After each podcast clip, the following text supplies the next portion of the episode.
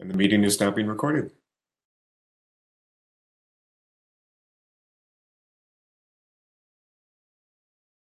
So Chair Sullivan, uh, whenever you're ready. Let's call to order the meeting of the Urban Forestry Council, uh, the full council for Friday, December 9th, 2022. Time is uh, 8:38. Uh, I think first item you want to, if you want to, Kyle, do the land acknowledgement.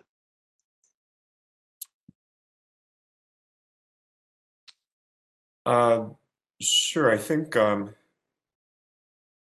I think the land acknowledgement is actually under item three, so I can just uh, provide a little Oh, additional sorry. information about the Yeah, meeting. Um, so due to the COVID-19 health emergency and to protect council members, department staff, and members of the public, Urban Forestry Council meetings will be virtual until further notice. Council members will attend the meeting through video conference or by telephone if the video fails, and participate in the meeting to the same extent as if they were physically present. Unless speaking, please mute your audio to minimize background noise. Please remember to unmute yourself if you wish to speak. Please note that the ringing of cell phones, pagers, and similar devices can still happen virtually and is still prohibited. Please ensure your devices are silent. Public comment will be available on each item on the agenda. Each speaker will be allowed three minutes to speak. Public comment can be made in the following ways. First, participants calling into the meeting via telephone may dial star three to be added to the speaker queue. Please call from a quiet location, speak clearly and slowly, and turn down your TV or radio. Second, participants watching the meeting via personal computer may indicate a desire to comment by clicking on the raise hand symbol in the WebEx participant panel. And third, members of the public may also submit a comment via email to environment at sfgov.org. If you submit public comment via email, it will be forwarded to the members and will be included as part of the official file. I will now call the roll. Chair Sullivan? Here. Vice Chair Crawford? Here. Member Lacan? Here. Member Vese Favel?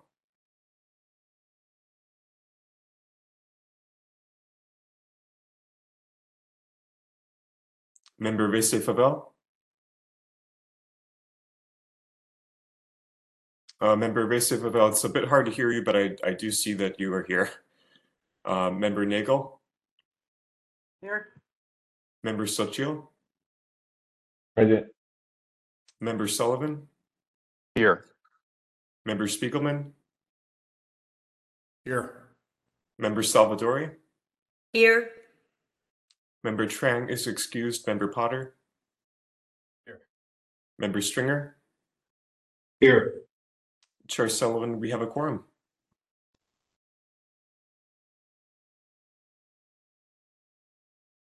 Great. Uh, Can we move on to the next item? Yep, the next item is item two, review and vote on whether to approve resolution file twenty twenty-two twelve UFC. Resolution making findings to allow teleconference meetings under California Government Code Section five four nine five three E. The speaker is Kyle Maynard, Commission Affairs Officer. The explanatory document is resolution file 2022 12 UFC. This item is for discussion and action. The council will discuss and consider adoption of a resolution making findings that Government Code Section five four nine five three E requires in order to allow the council to hold meetings remotely, as currently required under local law, without complying with certain Brown Act requirements. I move to approve. I will second.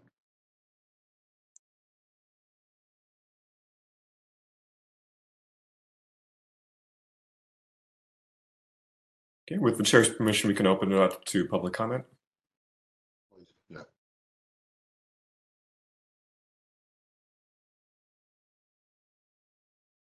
Okay, members of the public who wish to make a public comment on this item should now press star three to be added to the queue. For those already on hold in the queue, please continue to wait until it's your turn to speak. I'll just pause for a moment while the access code and password are displayed on the screen.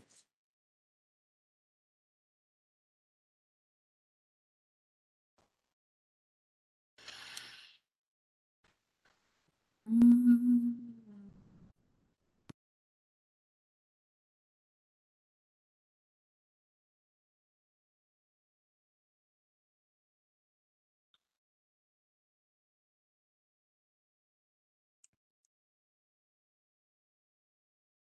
And see no callers in the queue, public comment on this item is closed.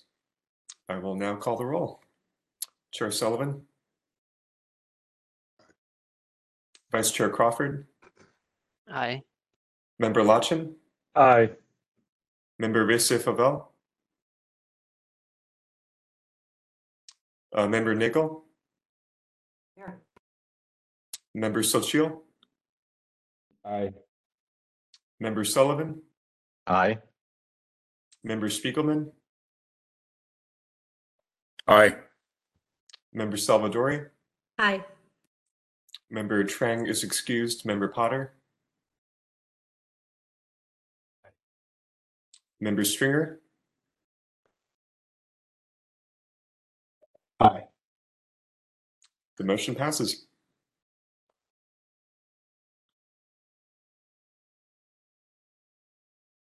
With the chair's permission, we can proceed to item three.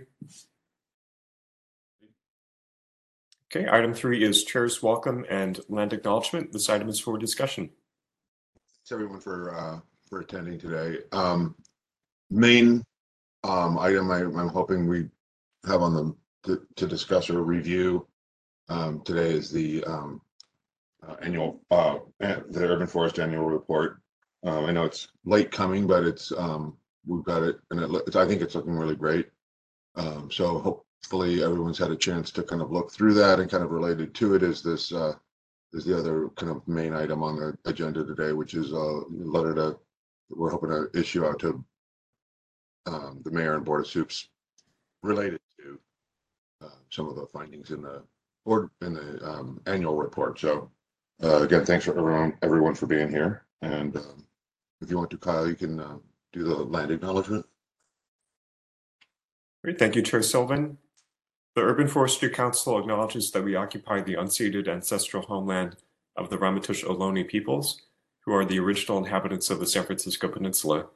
We wish to pay our respects to the ancestors, elders, and relatives of the Ramaytush community and to affirm their sovereign rights as First Peoples. We honor the Ramaytush Ohlone for their enduring commitment to steward Mother Earth. We recognize that the Ramaytush Ohlone have lived in harmony with nature for millennia and that to achieve a truly eco- ecologically sustainable future for San Francisco, we must embrace indigenous traditional ecological knowledge and how we care for the city's lands, waters, and all its people.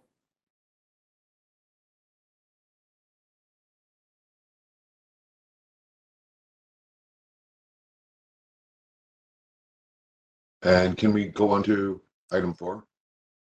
Um, we do need to do public comment first, so just one moment.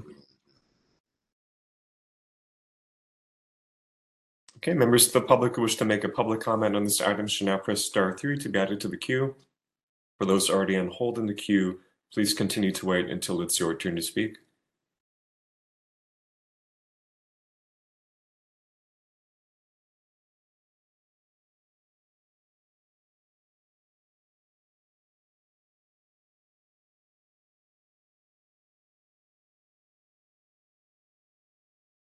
And see no callers in the queue, public comment on this item is closed. So with the chair's permission, the next item is item four, adoption of minutes of the October 25th, 2022 Urban Forestry Council meeting. The explanatory document is the October 25th, 2022 meeting draft minutes. This item is for discussion and action. I move to approve. I just want to note that I like the the new note-taking aspect of it. I think is really well done.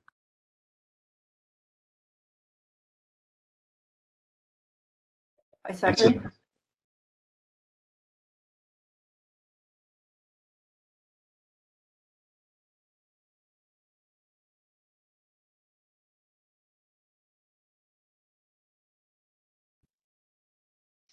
I would second. We go to public comment? Sure, I, I think, um, so just for the record, that's a, a motion from the vice chair and a second from member Nagel. Sorry, I didn't hear that. Yes. Okay, so- with the chair's permission, we can open it up to public comment. Ye- Yes, please. One moment.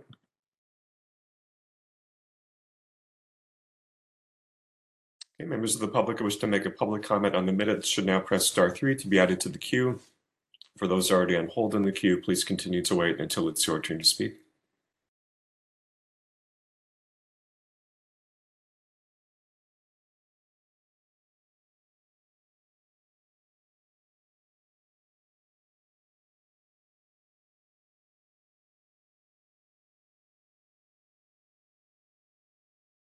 Okay, and seeing no callers in the queue, public comment on this item is closed. Uh, With the chair's permission, I'll now call the roll. Chair Sullivan? Aye. Vice Chair Crawford? Aye. Member Lacan? Aye.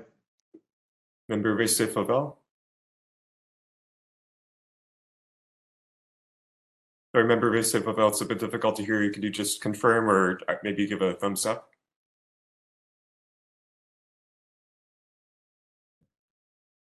Okay, uh, Member Nagel? Aye. Member Sochil?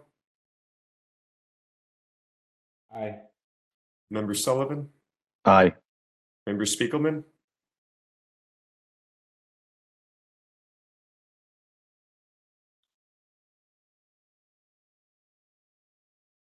Uh, sorry, didn't hear you, Member Spiegelman.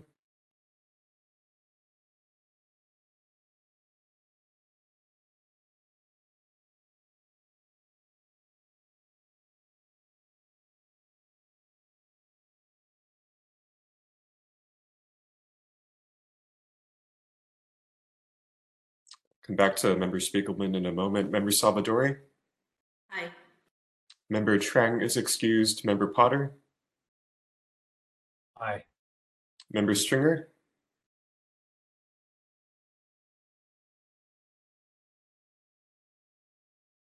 Aye.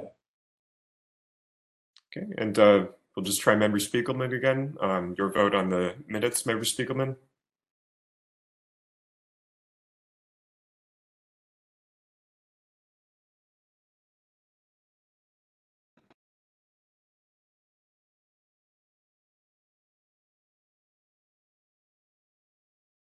Got uh, quorum on that. Can we move on or do we have We to? do, yeah, we'll identify um, a present vote um, in the minutes. Um, okay, the next item is item five, general public comment. Members of the public may address the council matters that are within the council's jurisdiction and are not on today's agenda. This item is for discussion.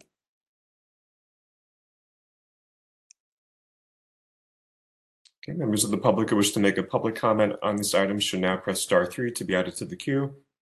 For those already on hold in the queue, please continue to wait until it is your turn to speak.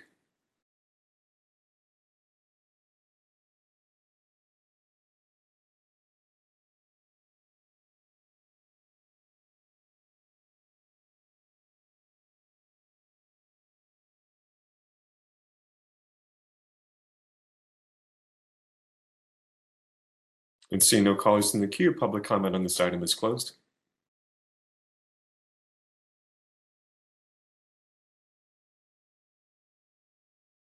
Uh, With the chair's permission, we can proceed to the next item.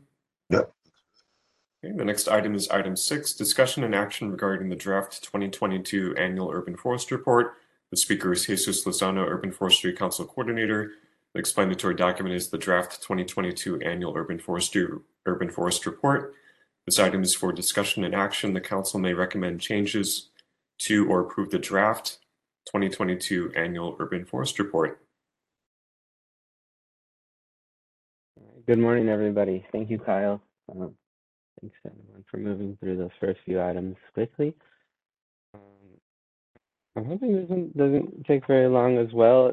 Um, I think the the main changes to this uh, annual report are in the executive summary, um, with the inclusion of that recommendation um, and a um, graph there showing our adherence to the 2040 um, climate action plan goal to increase the street tree um, population to 155,000 uh, trees.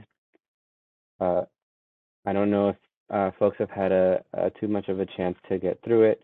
Um, there are a few minor changes that still need to be made. Some figure titles uh, and additions into the appendix need to be uh, included, uh, but I just wanted to make sure that this got out to y'all uh, with some amount of time before today's meeting, so you could have at least some chance to to read it.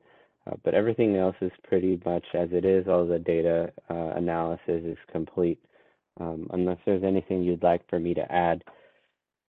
Um, I guess just to to get into it, the the main thing uh, that we're, we've been discussing now for a few meetings with um, Brian uh, from Friends of the Urban Forest coming uh, to to speak to us, and and last meeting uh, discussing the letter requesting funding uh, with an update of the this year's uh, tree planting and removal numbers. Um, we're at a deficit of about uh, 1,300 trees from the 2017 every every street tree SF uh, census, which uh, for the 30,000 new tree increase um, and the the 50,000 replacement tree um, number puts us at about 4,700 trees annually over the next 17 years to be able to to reach that goal. Um, and then uh, the request for funding that we're hoping the Board of Supervisors and the mayor um, puts attention on, which would be uh, about $30 million um, to get the like about 10,000 trees in the ground uh, very soon or uh, $14 million annually uh, to, to get us moving in the right direction. Um, yeah, that's that's the big ones, the the big learning numbers. I if you have any questions, I'm I'm happy to elaborate on anything. Just leave it. Um, Would you mind, are are there, uh, are there any other highlights you would like to, um, uh, items you you can highlight from the concerns and limitations section? I know it looked like, um, staffing constraints was still a, was a big issue. Yeah, Um, Um, yeah. Most most folks reported staffing constraints if they um, had any urban forestry staff left at all.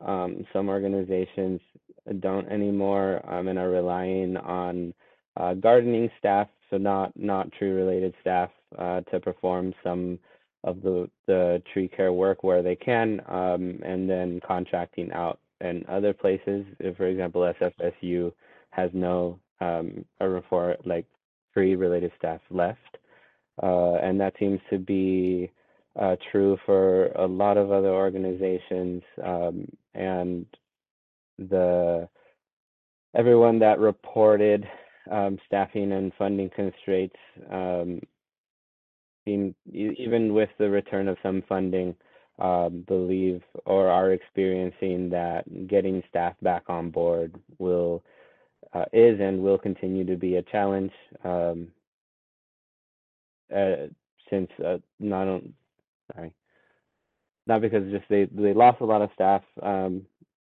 because of the budget cuts, but also a lot of staff has re- re- retired, and the hiring teams just can't keep up with with what the the needs.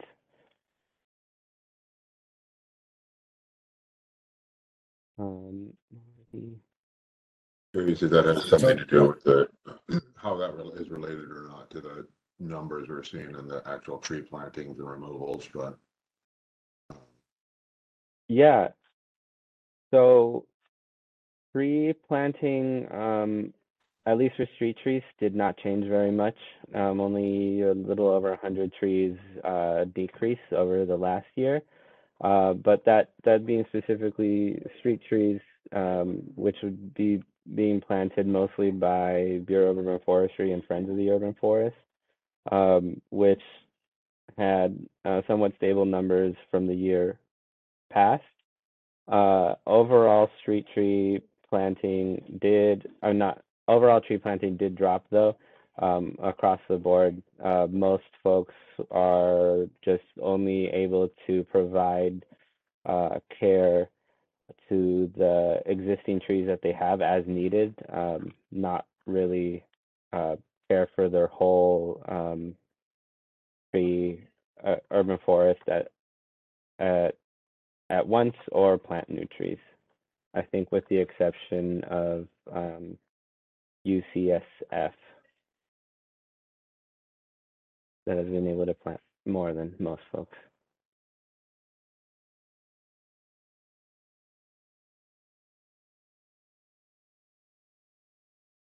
Not a very pretty picture, and I think one, one thing I would, um, also, um, just ask is, I know in the recommendations at the beginning, which I, um, I think is very important and like, I- I'm, I'm glad you put that right up front and kind of in your face, um, which is the kind of the, the figure number one, the looking at this population, the, the goals versus uh, current trending. I don't know if everyone's had a chance to see that, but on page four, I think that's kind of like the takeaway from this, from this year's report is that looking back at the eight-year trends, there's a, like a decreasing curve on uh, overall kind of canopy and, and tree numbers in San Francisco. And the green line in figure one, which is our, the, the 2040 goal. Um, it's uh, like pretty obvious what, what the story is um, out of that. Um, and I think this is a good way to, for us to, uh, a good tool to utilize in kind of um, pushing issues related to funding and not just funding, but just overall kind of urban forestry issues. Is there, what, what, how does the, the, I know you referenced the 2040 cap goal. How does that relate? Um, do you know how that relates, Jesus, to the, um, uh, the, uh, urban forestry master plan phase one goal as well? Yeah, so both goals end up um, having the the the tree population at 155,000 trees. Uh, it seems to me the climate action plan goal adjusted for the um, 2017 census, which added um, about 25,000 trees to the to the population. So it decreased the amount of trees that needed to be. So they're, they're, they're consistent though, we're referencing, because I think, um, in my, to, to me, I thought referencing the, um, the, the urban forestry plan, which was a city document, would be also, um, important to do. Um, I mean, I know CAP was as well, but that's not been funded. It's not something that's kind of currently in a funding cycle. Fact, the, some of the issues related to it were not funded specifically, so, um, you know, kind of using this as a tool to kind of urge the city to pay attention to what's going on with the urban forest. I think, um, maybe we do that in a, in a letter but I don't know if anyone else has any thoughts or has insights as as to the report. Hey. Uh, Can I I? thought as, as we do this, is it possible to have it on screen? I, I think that might be helpful for us to follow along what's being discussed, Yeah. especially like members of the public if if they're Yeah, thank you. Watching. Yeah, it'd thank be you. Helpful to have it on, in front of them. I can share Uh, that.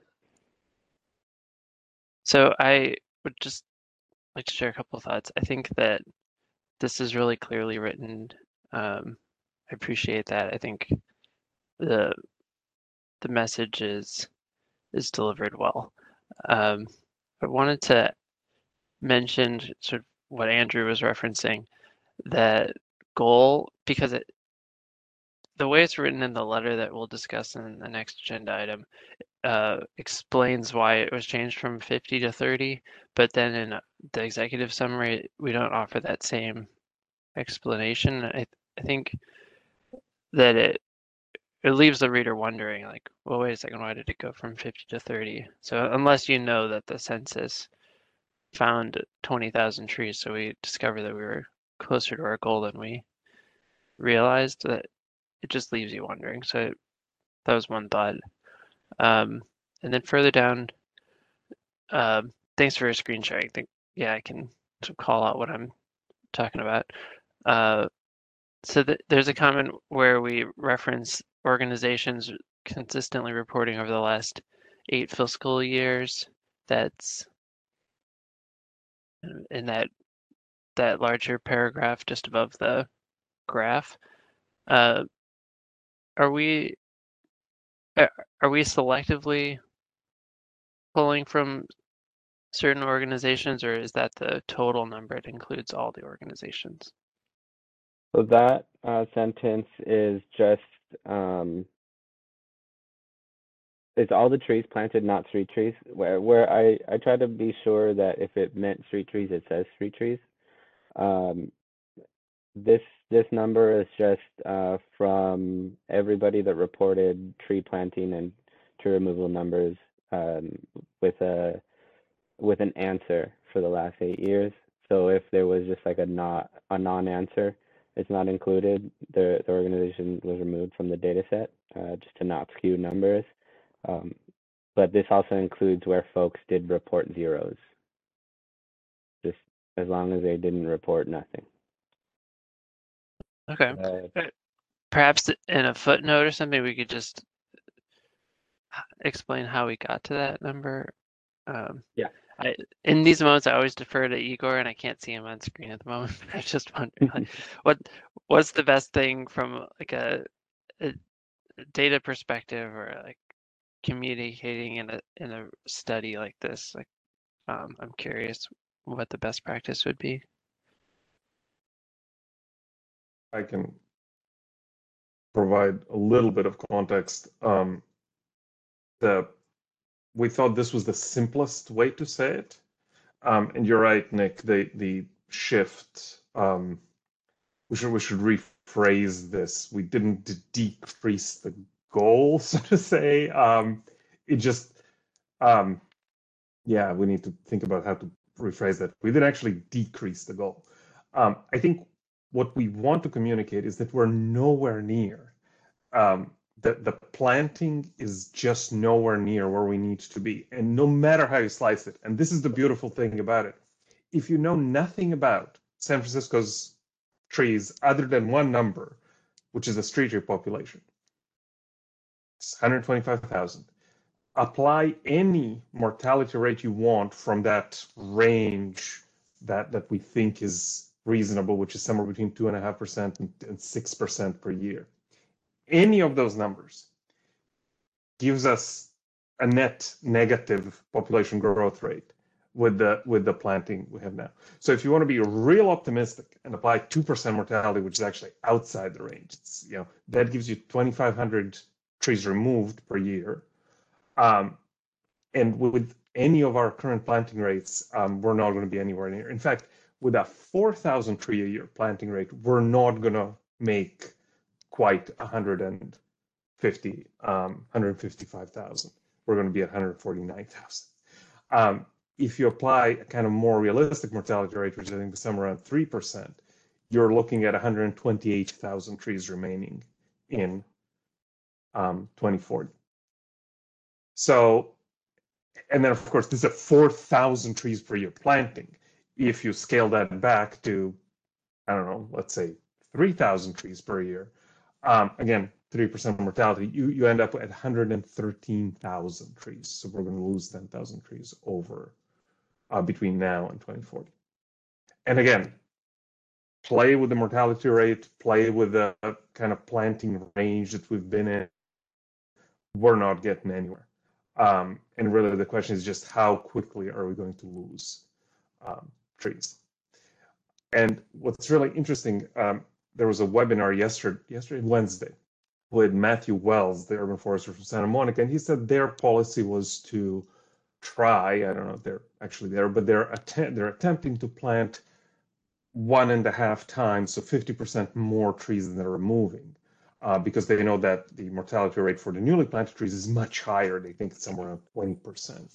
Um, and so if let's say we're removing 3,000 trees, we would need to plant just three trees. We need to plant a minimum of 4,500, which is kind of roughly where we're where all of this is heading, right? Like if you look at these various estimates, they all come to roughly the same kind of thing, which is 1,000 trees planted per year is not enough. 2,000 trees planted per year is not enough. 3,000 planted trees per year, not quite enough. Um, and I think that's what this is. That's what this is uh, all suggesting. So I think I think it's we can bat the numbers around, but I think the conclusions are pretty robust. And unfortunately, the population trend also is pretty. Those estimates or projections are pretty robust, which is flat or declining.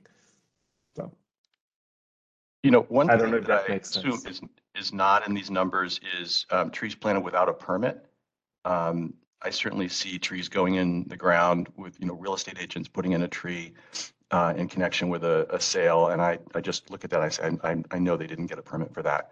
So Nick, I don't know if you have a sense of whether that's a significant thing or, or not. Um, but I No, that's you're not in these numbers. Exactly right. We don't know what we don't know. So I, I think that that's a, a blind spot for sure. And I hope that in a, a recensusing of street trees, we'll be able to capture that because we're getting some of it one at a time where an inspector is on the block and they're looking left and right and thinking like this doesn't add up. I don't see this in the database and they add it in there when they catch it. But uh, that that has to be happening in a number of places that we're we're not capturing.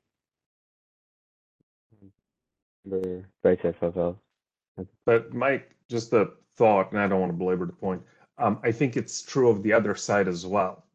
Um, the reported mortality of 2,000 per year, that's outside of the range that studies have found. Um, you know, that's fewer than 2% per year, which would be spectacular. Now, I'm not saying it's impossible, but I'm saying um, Right. perhaps there's some un, uncaptured Mhm. mortality as well. That's all. Right. Um, again, I, I think it's I think both both sides exist, and as Nick pointed out, until we have a recensus, we won't know which of those two unknowns is bigger, if at all. Maybe maybe Mhm. neither is bigger, and maybe neither is very important. So Yeah, and I, I think one of the things we were talking about in planning and funding, uh, Mike, was that, you know, this is, it's not a perfect number because, you know, this is agencies that we, that have reported and it's, you know, sometimes it's difficult to, to get, you know, it's, I think one of the challenges, you know, Jesus had this year and, and, and part of the reason I think we were delayed in getting this out is because there's been a lot of turnover, like just getting people to respond can sometimes be challenging and getting good responses. So I think it's, uh, you know, we can acknowledge it. It's not a perfect number. We're not going out and counting every tree. But I think that the overall trend is, is, I think, still accurate. And I think you're right. There's some trees that go in that aren't permitted. There's some that come out that aren't permitted. There's, uh, but I, I do, I do think in, in, in the aggregate that it's accurate depiction of the, you know, trend, especially if you look at this eight year, past eight year cycle or, um, or I guess this is the past five years.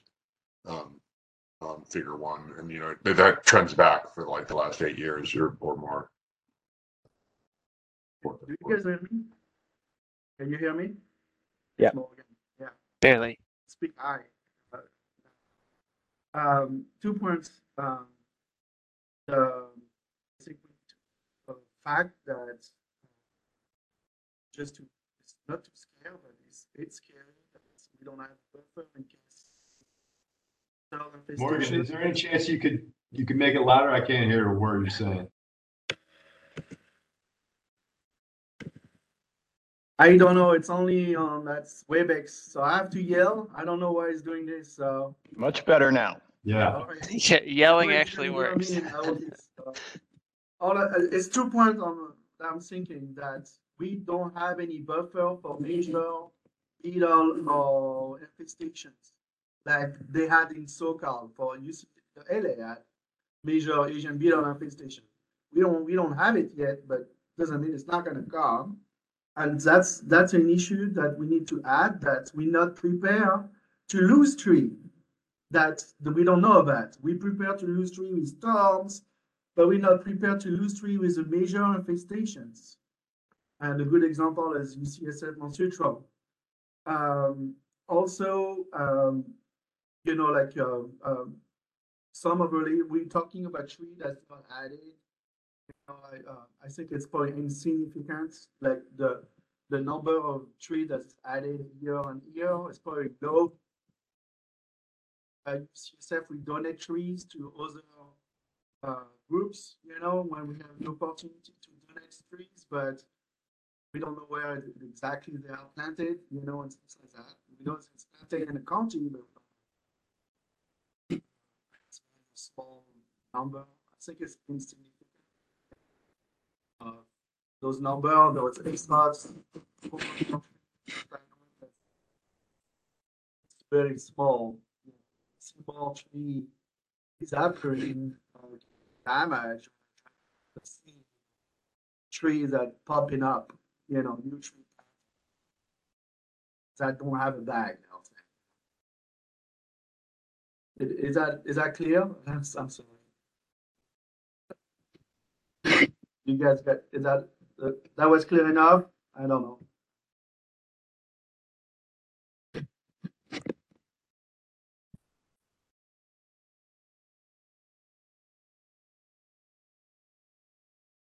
Uh, The audio wasn't good enough for me to, to understand. I know That that. was quite hard.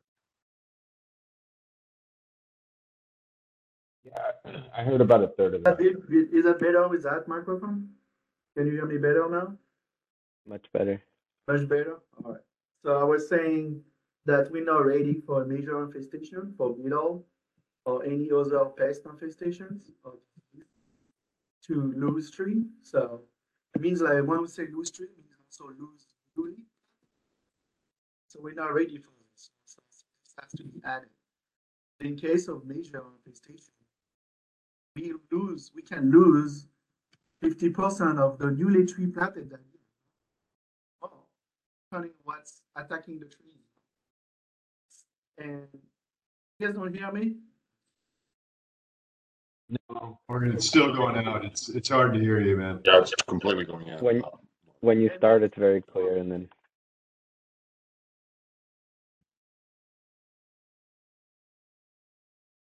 Feels like a software issue where as you talk, it starts to bring your audio. I don't know if you can, for uh, some Morgan, reason. if you're able to dial in on, um, by, by phone, and then we can pull you from the attendees up. That's an option. I don't know if anybody could summarize what he was. Yeah, member Visa Vivek, I'll just send you the, the dial-in number if you'd like to connect that way. Um, we can hear you a little bit better than last time, but it still does fade out quite a bit.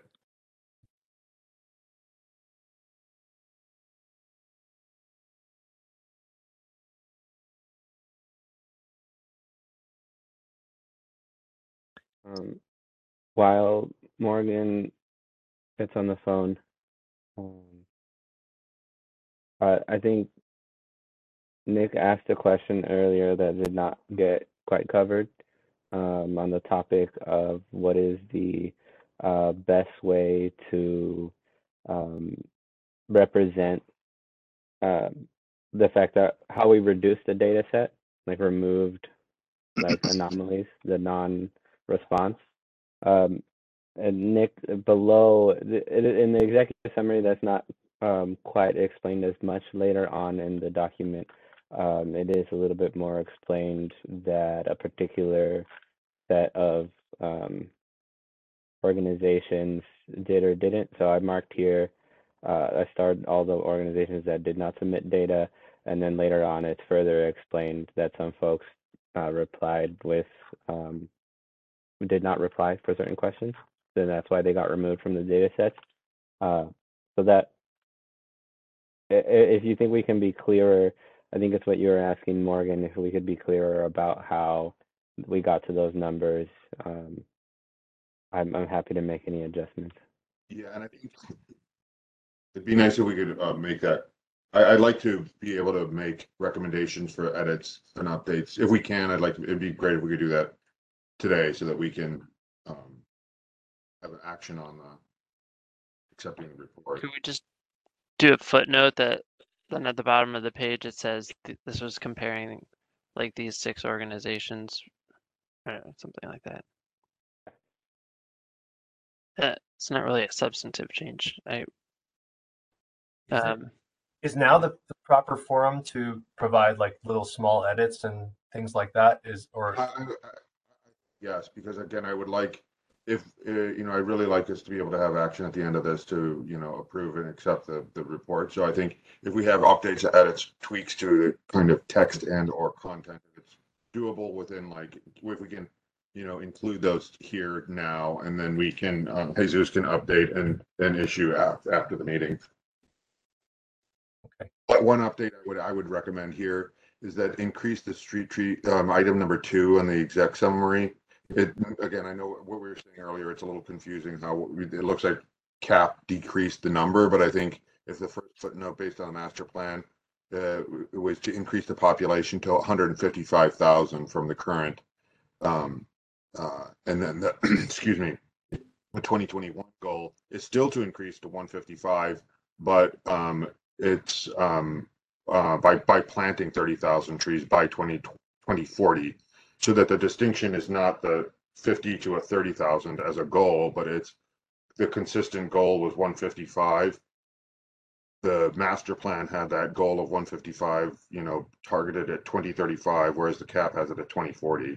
I think that makes it clearer that it's not, it's not about the number. It's about the overall kind of canopy coverage that number Okay. represents. Sure thing. Yeah, I was, gonna say the exact same thing. So increase the street tree population to one hundred and fifty-five thousand by twenty forty. Or even just leave it. Increase the street tree population to one hundred and fifty-five thousand. Um, I had two two questions and requests for edits if the depending on what the answers are. Um, Kyle, on on Sorry. page uh four of the report, um, in the executive summary, it says the overall number of trees planted within the city and county of San Francisco decreased from 3,074 to 1967. Is that the overall number of street trees planted, or is that the overall number of trees in the entire Trees. system? trees planted, Street trees or just trees. just Um, trees? overall number yeah. trees? Okay. All right. Just just confirming. And then also um on page uh on bottom of page five, um, I just had a question. Three thousand dollars per tree. Is that the cost just to plant, or is that the cost to plant and man, to maintain the tree during the the, the, the um the establishment period? Plant and Three years. establish. And well, sorry, I didn't hear. What? Put plant and establish. Uh, establish being a an all-encompassing term for watering and restaking or whatever steps it takes to establish it Maybe we should. where it doesn't need. should- Sorry, sorry, Nick. Maybe we should clarify that point where it doesn't need that. Maybe we I'm doing it again. I'm sorry. Go ahead. Maybe we should clarify that sentence because it sounds like it just costs three thousand dollars to plant a tree. Um, and that that's not what we're saying, right? Um, It- plant, plant and establish or something. It's more than that. It costs also contracts. Um, it's contracts and everything, no? It's not just planting and three years and replacement. There's also, uh, allocated fund for contracts. Yeah, but I think the point being, Morgan, that it's the, that, that, that cost is for the planting and the maintenance, whether that's, you know, watering and or other kinds of care. not just care contracts. There's, you have to understand that we have to put a, a full number that cover everything. So it's just not maintenance. This also show contract fees and things like that. Does that make sense? Not really. Is, are we talking about just, we're just looking at the overall cost, including contract fees, right? Correct. Well, I This think- I think including Morgan's everything. I think Morgan's referring to contract administration, contract management, inspectors, um, you know, going out and doing annual inspections quarterly. That isn't included in the price of the three thousand dollar tree, I don't think. This doesn't work. Story We, we hear you, Morgan.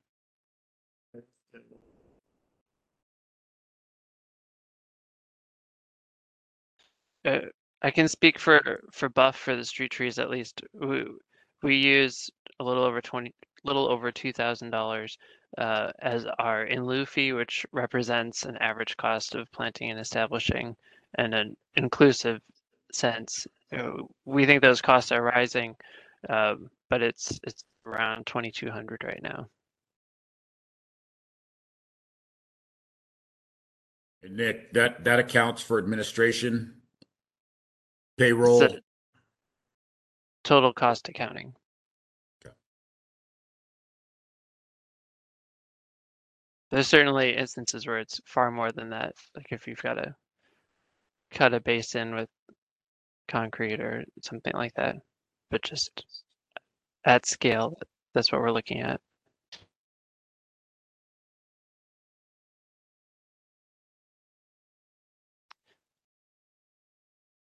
So how did we arrive at that $3,000 figure then?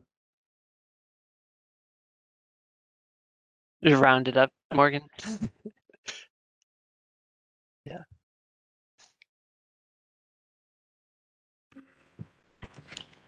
I use the number that I had for myself when I do myself a tree cutting, uh, basin. And I ask around how much cost to do a contract in the city and county of San Francisco organization. So I rounded up, you know, the numbers um, to get, you know, that number, you know, obviously in ten years from now, it'll be more. Yeah. I mean, but that's a big delta between 2,200 and 3,000 that, that kind of skews the numbers. I don't know how important that is. And it's obviously inflation will continue, but Uh, exactly. I think he give us a twenty-five, twenty-eight hundred dollar comfortable to do all everything, you know, and there's uh, inflations uh, incorporated in there. I mean, it strikes me that for the sake of accuracy of this, this report, we want to get that number as tight as we think it really is. And if, if 3,000, I'm hearing, a- I mean, you, you just mentioned 2,200 per tree and, and I don't know how tight those analyses are. There's no way I think you can really plant twenty-two hundred seems low. It doesn't count cut, basin cut. If you had the basin cut, it's gonna be more than twenty-two hundred per tree. Also, I think it depends, you know, I think there's a lot of variables, Lou, you know, depending on who's doing the planting and, you know, who's, how the con, how it's, how, how maintenance is contracted, you know, if it's a city contract where they're watering, you know, weekly for, you know, a two-year cycle or, you know, all, all the other maintenance for like a, you know, a two to five year cycle. I think it can vary, vary, but I, I, I thought that this was kind of what we thought was a reasonable kind of average of um, a, a per tree cost within the city, knowing that the majority of these trees are happening either on like street trees and or public space where, which is different than, you know, maybe a private, a private entity that might like, you know, or the Presidio Trust, which has a kind of a different scale and, and, and, and cost per tree. Got it. I think playing out like what Lou is talking about it like makes sense though because if if we want folks to trust us and they start seeing discrepancies where they've they've always heard 2200 it's the in lieu fee and then they see 3000 they they might start to question like are all of these numbers inflated? Are we rounding up on all of them? when really we're we're being very exact at least to the best of our knowledge. So uh, i think temporarily we've got a lot of empty basins to plant. Uh, we have this deficit of, of trees that we're removing and not replacing. Uh, but then over time as we plant those replacement trees when we start to look to plant new basins the cost is really going to escalate as we have uh, concrete to cut and more outreach to do with people who never had a tree and uh, need that need to be receptive to having it.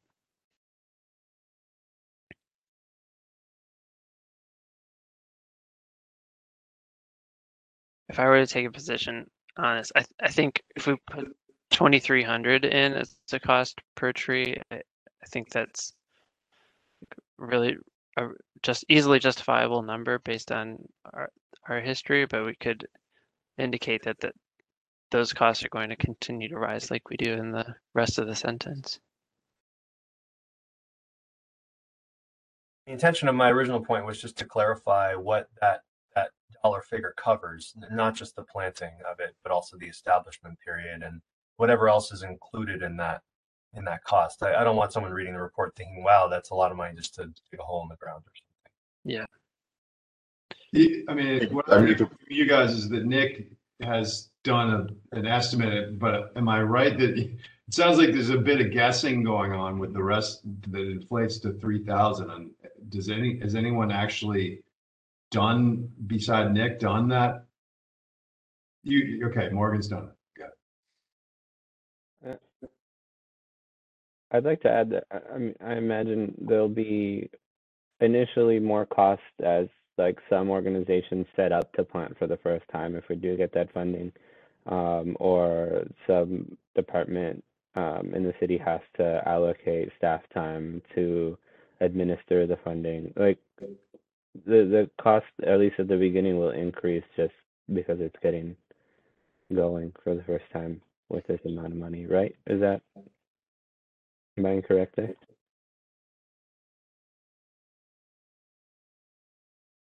I mean, it seems like one of the strategies that we should be considering is how to reduce the cost per tree. That, that's a huge potential for how we actually get to the goal. And I don't know if we've had any conversations or if there's any recommendations within here of how we might achieve that. Um, but uh, I don't even know if it's doable to, to be honest, but it, it strikes me that economies of scale may come into play here. Can you hear me, Lou? Is that- no? Can you get? Go ahead, Morgan. It's a little quieter than before though. It's what quiet? When you had the phone up to your your head, that was probably the Member there. Vincent Val, do you want to try um, speaking into your phone? Can you hear me now? Yeah, Yeah, that would, that worked. Can you hear me?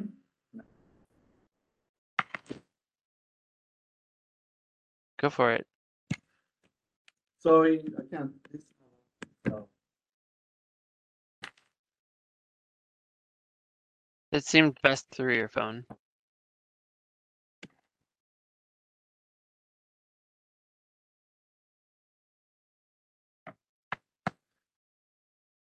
Can you hear me? All right, so I agree with Lou. It's the cost is scary, uh, but you know, it's we the most expensive city to build anything. So it's true that uh, you know in the world, I guess you know after Dubai, right? no. So um, it, it just like the the cost is really it's it's a it's it's scary, you know, because it's it's it's show like it's expensive to plant a tree in a city that need trees you know and and it's and, and if it's expensive i- if people don't want to spend that money and want to spend the money somewhere else obviously. So i agree we should try to find a way to reduce but as today i think when, when we look at the number or the cost it's it's pretty close you know the how much it's going to cost to plant a tree in the city you know, uh, unless you reduce, you reduce the height or the size of the tree. But, you know, fifteen gallon is, it's a pretty good standard to plant a tree, you know, in the city. Uh, You know, I, we can't use what we do in forestry, you know, we can plant smaller trees in forestry. But I think they will get damaged by people and dogs and other things. And that could reduce the cost, but I think the labor cost um, is one of the most, uh, you know, especially with the maintenance cost of watering for three years. That's really adding the, the labor cost of planting trees.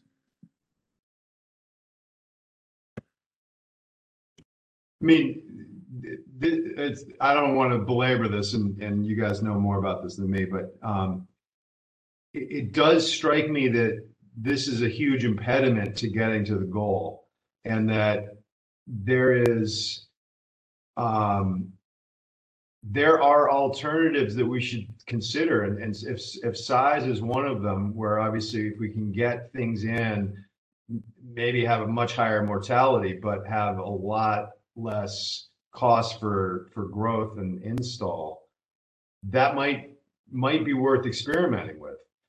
Uh, we, we've been, you know, in the Presidio, we, we do that a lot with, with our, our trees. We, we put them in small and generally speaking, they get better success overall. So I, I don't know if we've even discussed that. It's obviously more difficult with street trees. We'd, we'd obviously have more mortality, but it's, it strikes me as something that we should consider experimenting with at the least.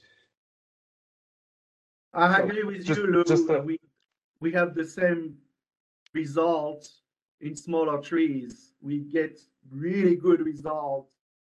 Uh, on, I, I don't, to today, I don't water my coast live oak up to five gallon. Oh, So that's tell you something, you know, and Bishop Pine, I don't water them at all. And we plant them pretty skinny and small. So there is probably, there is opportunity to add more trees in a higher quantity in some area, most likely, where they're not gonna get damaged. So, so just with all due respect to my fellow council members, this may not be the best context for this discussion. Because we're asking for funds, we don't have any funds. So I think it's, it's totally reasonable to ask for funds that will allow us to plant trees in really difficult spaces. If we end up spending some of those funds on trees that are in places that are easy to plant and we end up planting more trees than we promised, fantastic. But and certainly all of this discussion is on point. Smaller trees are better in just about every case. They're cheaper. All of that, I agree with everything said. It's just that in this context, we're asking for for funds, and if somebody says, you know, you asked for twenty three hundred, and you've not been able to establish trees in some of the difficult spaces, that makes things look like we hadn't thought things through. Whereas if we're asking for three thousand, and then we end up say establishing three trees for every two that we planned, fantastic, terrific. We over delivered. So I would just I, we can have this discussion. I I I, I support it, but maybe for this specific context, um, I don't know. It might not be the best sort of. Yeah, I mean, I, I would agree. I think, I think getting, like, the point is there's, you know, a fort short the planting efforts to reach any kind of canopy increase. And the, that's funding that I think part, the, a big, a big component of like making that fort um, go in the right direction and, you know, increases funding. And you know what? In my mind, I think it's kind of a different issue. Get, get the money in and we can figure, we can happily like help the city come up with ideas and ways to kind of be more efficient in, in using it. But right now, I think that's not even finding, you know, strategies is, is, you know, I think secondary to support for funding and increases in my mind.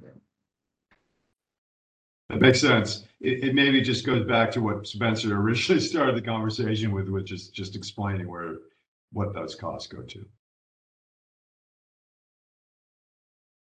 Yeah, that's, I, think procedurally, we can put together a couple of amendments and then just make one, one motion to amend or uh, approve as amended.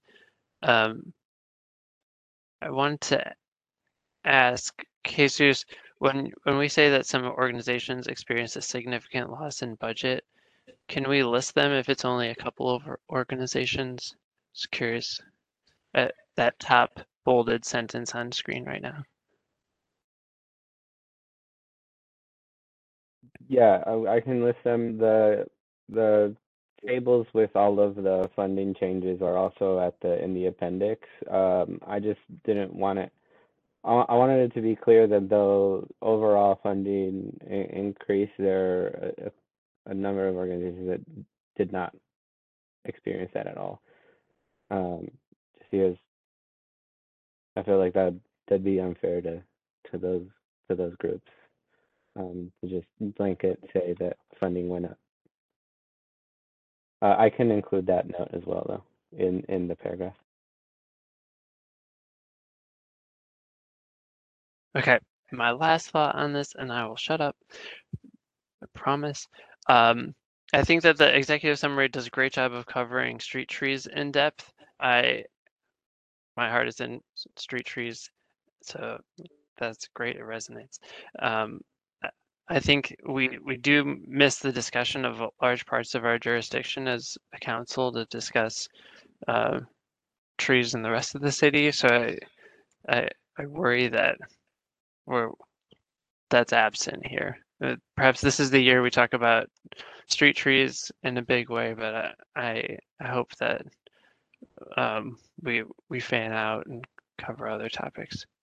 Yeah, I I did that somewhat on purpose. Um, a, a little bit concerned that even with like the sentence where the tree planting drops from uh 300,000 to 100,000 ish trees, that it kind of get confusing as to which trees we were talking about in the same summary. Um, considering that both the main recommendation and the letter coming um, alongside it are uh, about funding for street trees. I didn't want to make that more confusing, uh, but I'd be very happy to add more information there. Um, though I might ask for help um, from at least one of you to make sure that we don't get that super muddy before it goes out. I think that might just be a future discussion. The, the goal was tree tree because that's where we need it the most. I, I believe that's one of the reasons why it was centralized to that.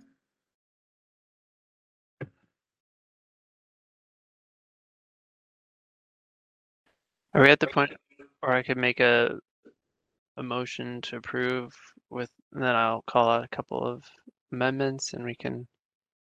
Okay, heads nodding. So I uh, move to approve the uh, annual street tree. Or sorry, annual urban forest report. See, I'm already calling it street tree.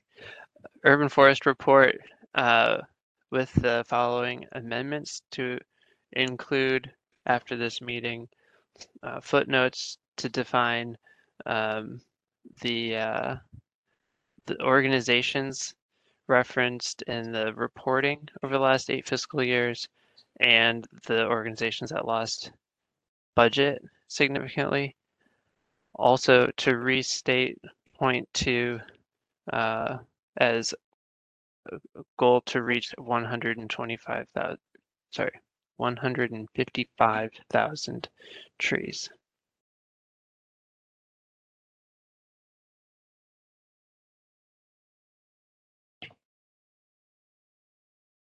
And I would think we wanted to add Spencer's um item as well, which was. Oh, uh, thank you.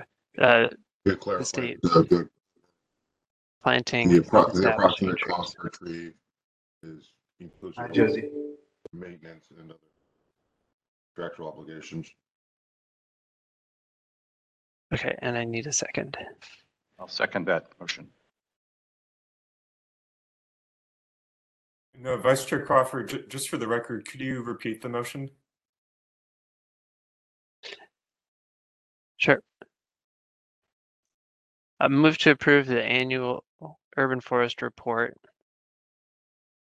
adding two footnotes to be included after the meeting, listing the organizations referenced in the comment about consistently reporting over the last eight years, and a footnote for the organizations that experienced significant loss in budget.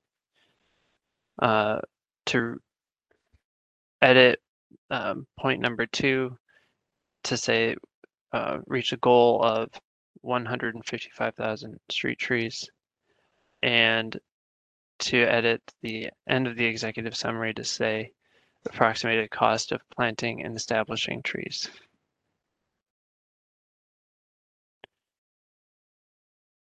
That was the motion I seconded.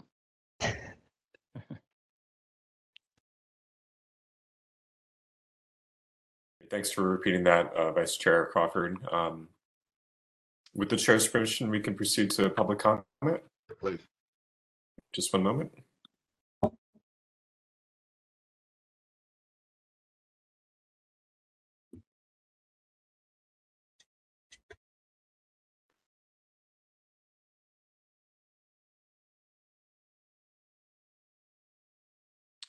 Okay, members of the public who wish to make a public comment on this item should now dial star three to be added to the queue. For those already on hold in the queue, please continue to wait until it is your turn to speak.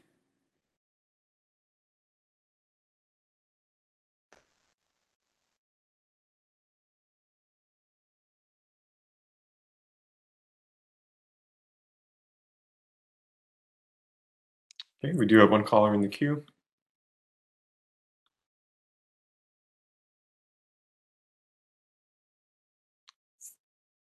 Hello, caller. You are unmuted. Your three minutes begin now. Hi, this is Susan Karasoff from the California Native Plant Society.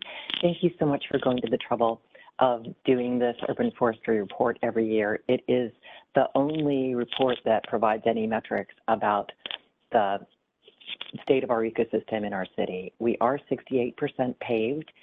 Every plant we add makes a difference, and that includes every tree that we add. And um, I would really like to see more emphasis on planting native trees.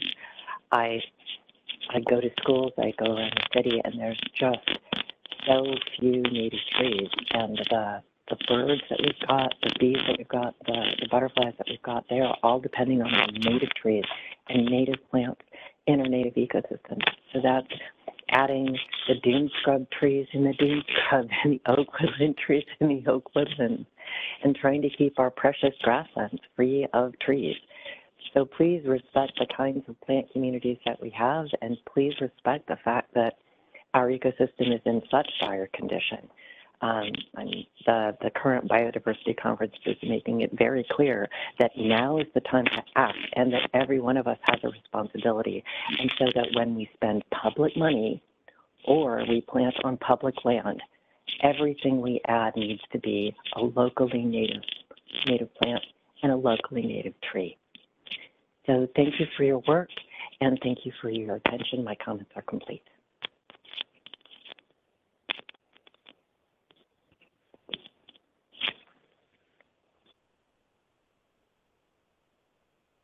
Great, Thank you for your comment. And seeing no additional callers in the queue, public comment on this item is closed. Uh, With the chair's permission, I will now call the roll.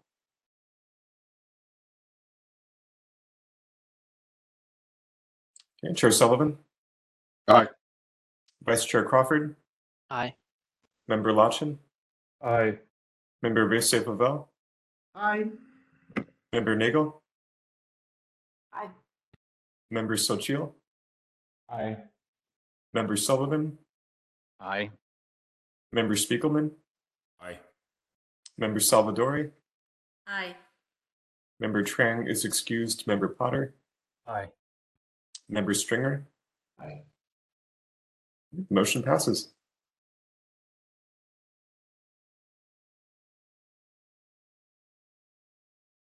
With the chair's permission, we can proceed to item seven. Okay, item seven is discussion and action regarding the letter requesting an increase in city funding for urban forestry. The speaker is Jesus Lozano, Urban Forestry Council Coordinator. Explanatory document is the letter requesting additional city funding. This item is for discussion and action.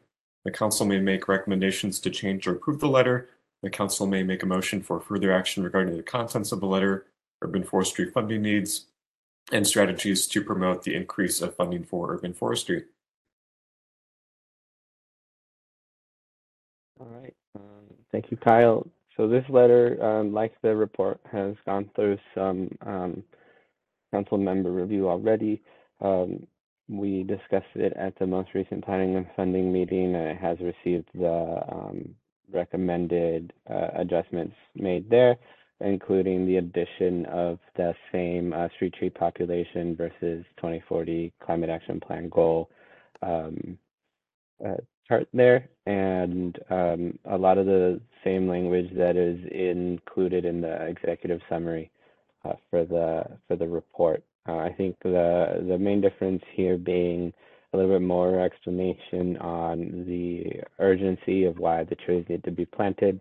I think it wasn't um, included in the urban forestry report as it, it's pretty clear that, that that's what the idea of the report is.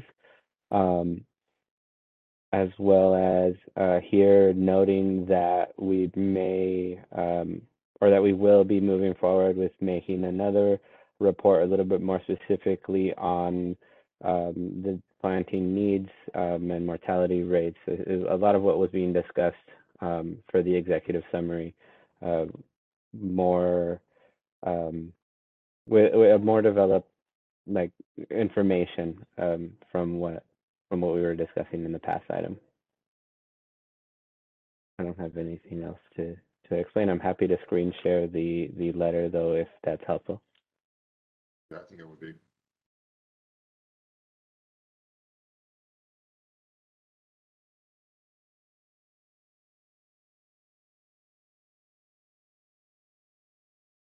I have a couple of things. Um, um, I really appreciate, uh, you all's help with putting this letter together and Jesus for setting it up. And, um, I know Igor and, um, Morgan really fleshed it out. Um, uh, I'm wondering, is it punchy enough? Will it get attention? Um, I think it's very concise. Um, my question is the last, next to last paragraph, in the coming months, we will be creating a report to further illustrate. I just don't want to have it kicked down the road for them to think about. if Yeah. That makes any sense, right? Yeah, yeah. Um, because already every climate change is getting kicked, kicked down the road, but, um, uh, so that was my one question then is also kind of, uh, related to the last discussion, is the ask enough? Or, you know, is it enough that if it's reduced, it's still somewhat enough, or is anything, anything enough? As Igor has been saying, so that, that's all I got.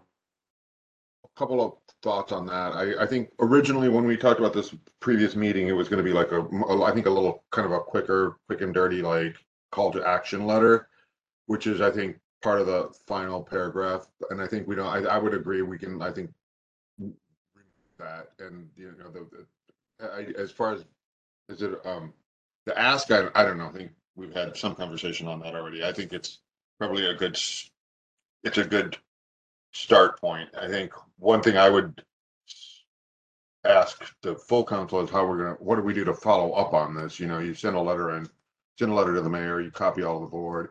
I think it can be accompanied, I would hope, I would hope we accompany it with the um annual report. So there's some substantive backup with it.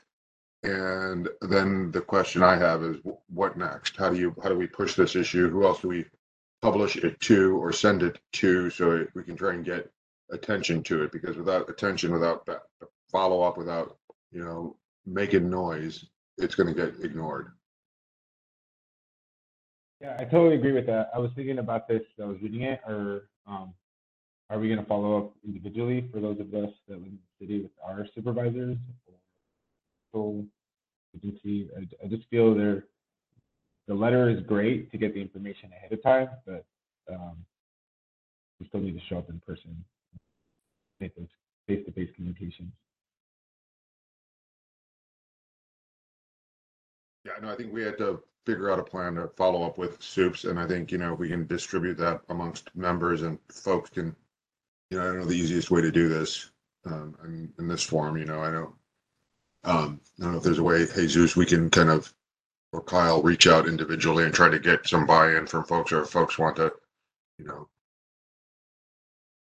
uh, volunteer to reach out to individual soups, but I think following up with individual supervisors and then we need to find a way to kind of, you know, again, follow up and bug the mayor's office on this. And I, I would recommend we find other avenues to try to get, you know, attention to it, both the report and the, and the letter in particular. You know, one simple su- suggestion would be if Jesus or Kyle could send it by email to each of us. That'll make it really easy for us just to forward it to supervisors. Um, if, if those of us, if people have contacts at individual soups. Yeah. And Mike, you know, I- I'm sure you know, it- it's not gonna hurt if they, if they get it four times. Yeah, right. No, it'll help. Yeah, I'll be thing happy I- to- The email it. Another thing I just want to add is um, maybe if we do do visits with the soups, we can um, collaborate with other people who are supportive of this work, um, who would be willing to go with us, so that it's not just coming from the Forest Council, but it's also coming from different organizations. in the city.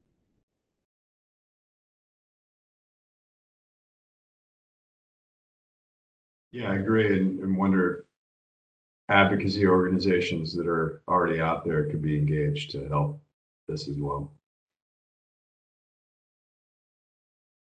Which also means we should get this report to them as well, so that they have time to digest it and know what the reports are or what the goals are. Jeff, just a quick comment um, about the idea of attaching the report to this letter. Um, something that occurs to me when I'm scanning through the report is, you know, if I was a, someone on the board of supervisors, I would look carefully at that agency limitation section of the report. And something that that that becomes clear when you look at it, the way the data is presented there, it doesn't actually seem like funding and staffing limitations are the biggest obstacle in terms of agency limitations. Um, in other words, I'm not sure the, the, the report totally supports the letter um, because you know th- that agency limitation section, sort of the, the graphs that the, I don't know what to call them, the bar graphs that go. Uh, there's definitely a name for this. uh, the the bar graphs that, that are that are horizontal and it shows like the percentage of the respondents that think it's they're not at all concerned. Um, uh, oh, actually, I'm sorry, I'm reading this wrong. Oh, what? So, so I, I I'm totally reading reading it wrong. I, I guess I, I, I, I what I wanted to try to understand from this, and I was actually going to make this comment um, during the last uh, the last item.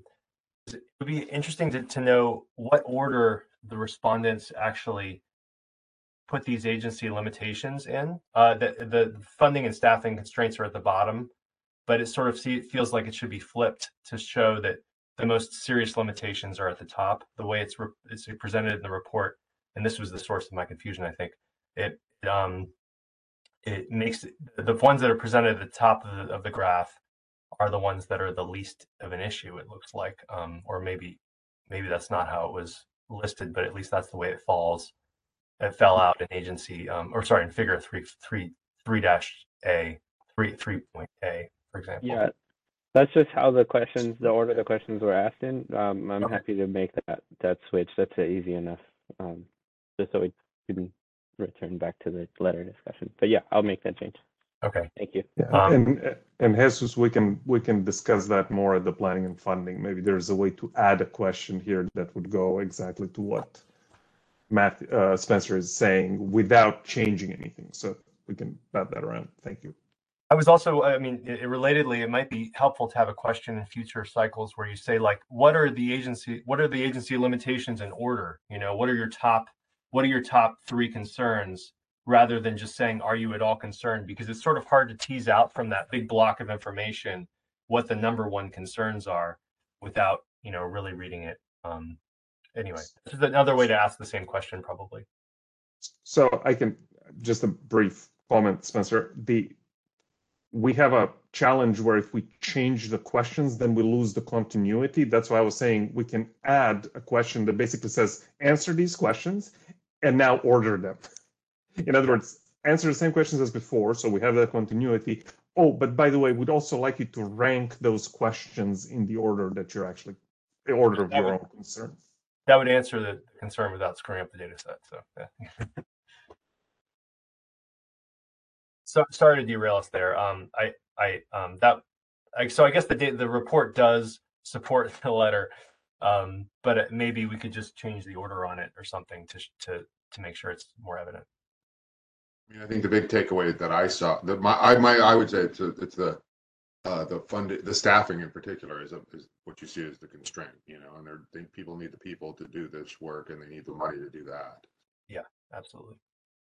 Um, what do you think it'd be appropriate to add one of those graphs into the letter? Uh, the like, uh, it's a Likert scale. Um, I- or 'cause we were I think, to you know, make- having this, this, one thing that punches the point home, which is what you got here, is what I would leave it, you know, make, don't try to muddle, the muddle a letter. Uh, that's what the report is for, in my mind. Okay. Yeah.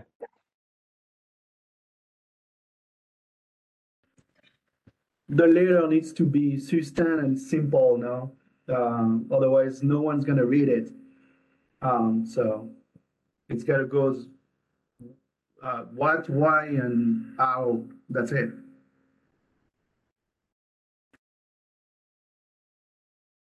I especially liked bringing LA into the first sentence uh, as to incite our competitive spirits.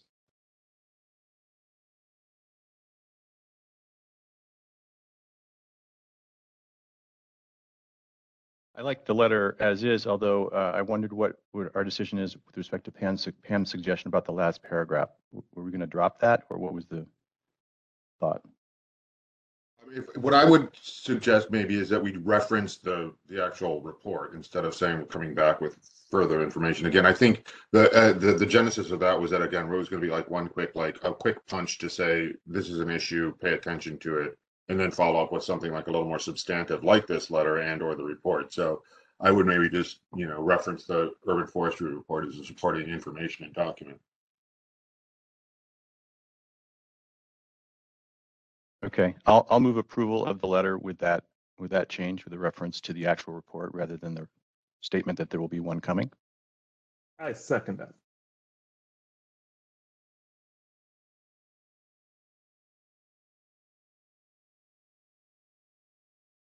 We need to do, uh, public comment. Just one moment.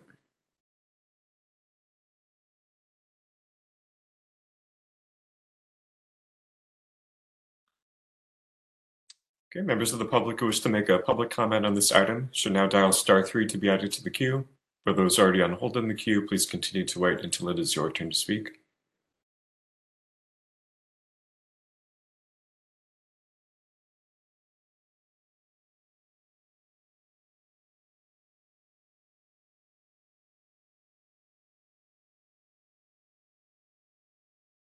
We do have one caller in the queue.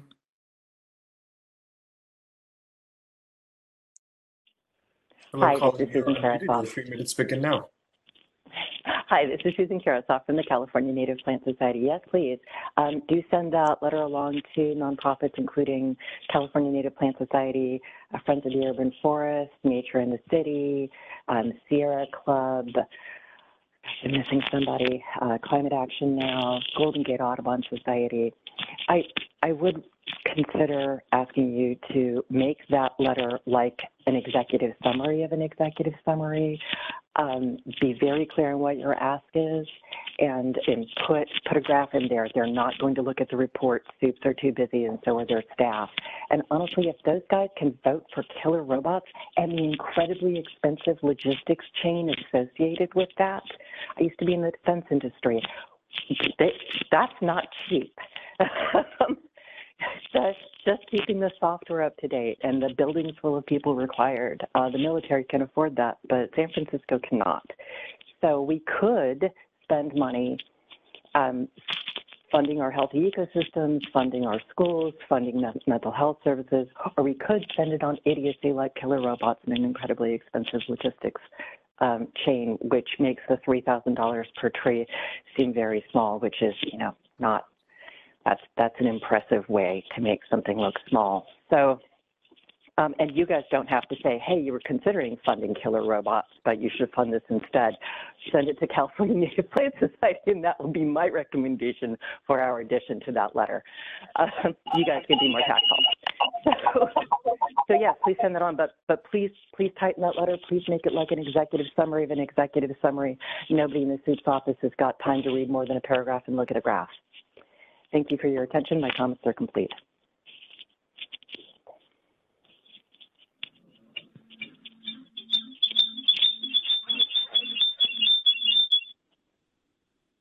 Thank you for your comment.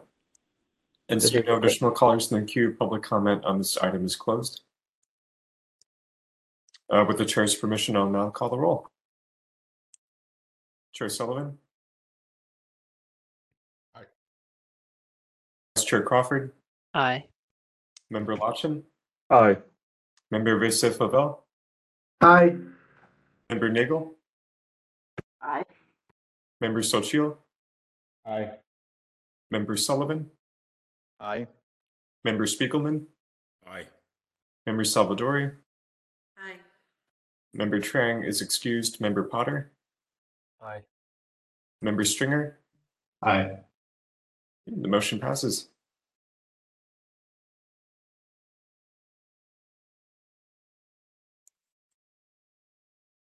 With the chair's permission, we can proceed to item eight. Okay, Item eight, Um, I, I did have a comment. I don't know if it's out of sync, but I wanted to say that I really like um, the comment of the public, the Native Plant Society um, suggestion uh, about the executive summary and also about the um, making sure that these organizations are reached.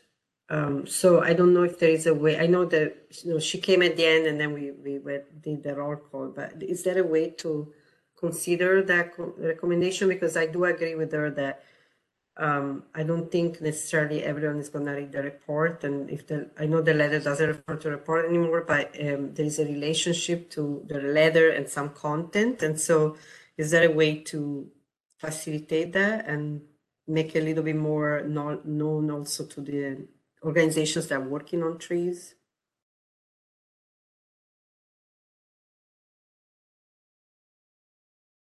I'm just asking the group. I don't know.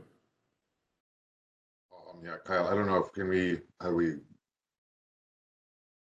Sure. So from a procedural standpoint, um, and the council's free to make additional, and we can make multiple motions, um, for an agenda item. So the council can continue to discuss revisions to the letter. We can make, uh, there can be a motion and a second and a vote to approve additional revisions as discussed. Um, Yeah, I mean, I- I, don't want to delay the process. I understand this has been going on for a long time. So, but I do think that uh, in terms of content, beside process, in terms of content, I think that suggestion was very important. And I think it's true that, um, you know, to make it a little bit more an advocacy piece, the letter, instead of just a report and a letter, um, having the back, you know, having organizations that work with trees and uh, and the ecosystem backing up the letter, um, I think it's great. And I also feel that um, having an executive summary where at a glance people can see what what is the content of the report would be best. So I, I'm just putting out there. I don't know. I, I, I don't uh, um, imply that we should not vote today or should not move forward, but it's just like about content and, con- and a very good suggestion that's very focused. So I just wanted to make sure we don't miss that one. So I don't know what you guys propose. Um, I, I'm happy to take any suggestions for, for additions. Um, I think how we discussed, um, in the executive summary of the report, that it was a little, um, narrow focused on street trees.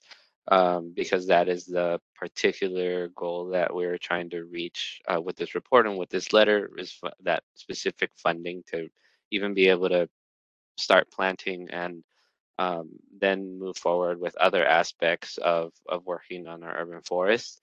Um, so in that sense, this is a, a, a very brief summary of what of what that goal from the report is, uh, noting that we're losing trees if we keep planting at the rate that we're going, um, and that we need 14 plus million dollars annually um, to get that to even start catching up.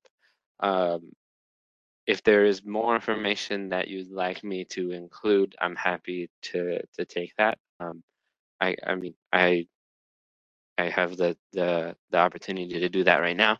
Um, so please um, continue that discussion. But I think um, I just want to be clear that that was the intent of this letter, as it is to have it be just like a very narrow summary of that we need funding and we need it we need it now.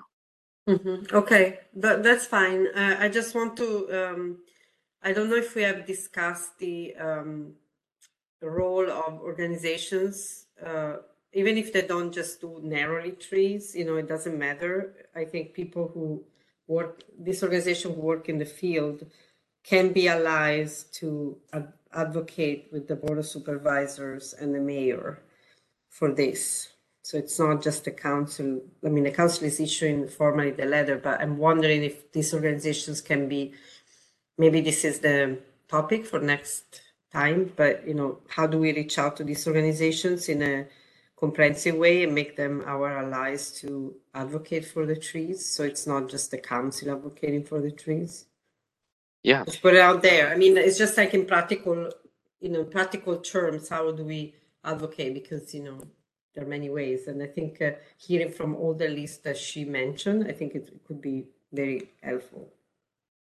I would Yeah. completely agree, and I think. the intent would We, be we do this uh, in other topics, you know, when I work on urban design projects, if there is a neighborhood that is affected, we ask the advocates to come out and advocate for that. And I think it's very effective for the, for, at the board um, to hear that actually not just the council wants that, but there is a whole, you know, landscape of people doing that. So, I have a question, uh, Jesus. The, um, when the letter is sent, it's gonna be discussed publicly by the board of supervisor now.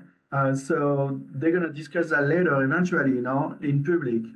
So I think there will be time for comments, for organization to make comments on that later that we sent, no? So I, I, I don't know if we, this, we should not choose any organization on our side. We should be like able to, to not choose organizations, to be open Yeah. to any organizations, yeah. So I think. Yeah, that's what, Yeah. yeah, sorry. They, they uh, will have opportunity to make comments when the letter is presented to the board of supervisor as a public comment. And they could advocate at that time. That's my, Yeah, that's- my- yeah. Yeah, that's what I meant, but we need to outreach to the organization because I don't think every organization knows what we guys are, what we are doing. Yeah. It's not, you know, So- it's not like everyone is looking at this council all the time. So we need to go out to the organizations that are involved. And uh, that's what I meant, not like reaching out to specific organization, but making sure that we have a process to, now that the letter is issued, we should go to the organization, say, we issued this letter and, uh, and uh, we would like you to come to the hearing a certain time, whenever the hearing will, if there will be a hearing. That's, that's what I'm saying. Yeah, so I'll I'll definitely be distributing the letter, the both to all of the organizations that um, submitted information to the report. That's 22 uh, people outside of like a, a good number outside of this council, um, and I'm happy to distribute it to the list um, uh, made by the public commenter. Um, and if there's anybody else you'd like me to share that with, um, please let me know as well as if you'd like to one-on-one directly share it yourself. I think that's much more effective than what I have the capacity to do. That sounds great. Thank you. Yes. I think we just have to be careful to discuss what we're on the item for. So if somebody tuned in for like the report or the letter, and then they thought that discussion ended and they dropped off the call, we don't have many people here, so it's not much of, of an issue. But like that's part of the intent. So if we want to incorporate that, we should capture that before we go to the next item.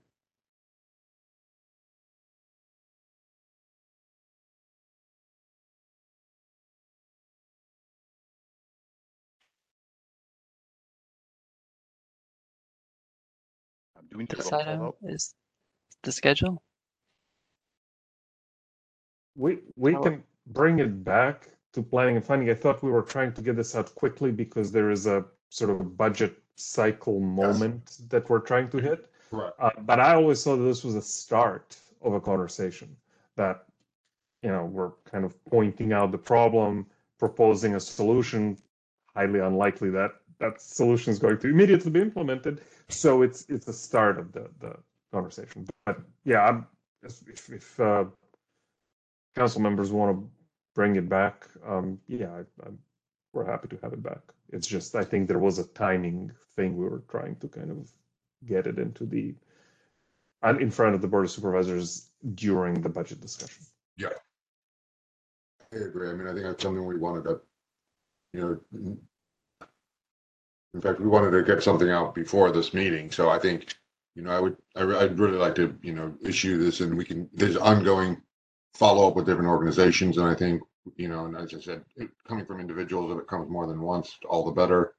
And I think this is, you know, we can follow up and keep, you know, have follow up to this or, you know, other communications on it.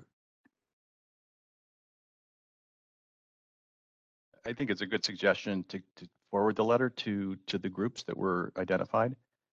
But I think best not to make the perfect the enemy of the good, and good would be to get it, get it approved. So we have a motion and a second. Maybe we just take a roll call vote.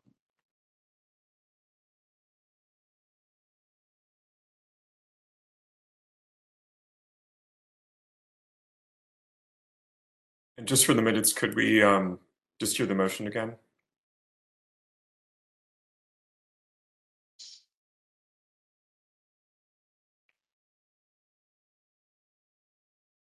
Or are we still waiting on a motion?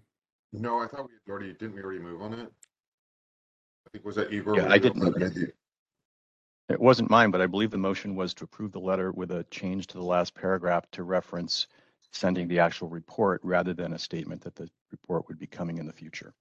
That's a, that, and I seconded that. I I thought we voted on that and then went to the next item. Correct. Okay, so we, we don't need a Okay. second motion then in that case? Okay. Um, so with the chair's permission, we can proceed to the next item. Yes, please. The next item is item eight, discussion and action regarding the 2023 Urban Forestry Council and Committee meeting schedule. The speaker is Jesus Lozano, Urban Forestry Council Coordinator. This item is for discussion and action. The council may vote to make changes to the 2023 meeting schedule. All right, folks, last item. Um, sorry. So you're able to share, do you have, do you have a handy, that schedule handy, are you able to share that? Uh, yes, let me. I had it as notes. Let me put it on a document so it's a little cleaner. I, I hadn't put it together for distribution, but I'll share it with you after Kyle. Um, one sec.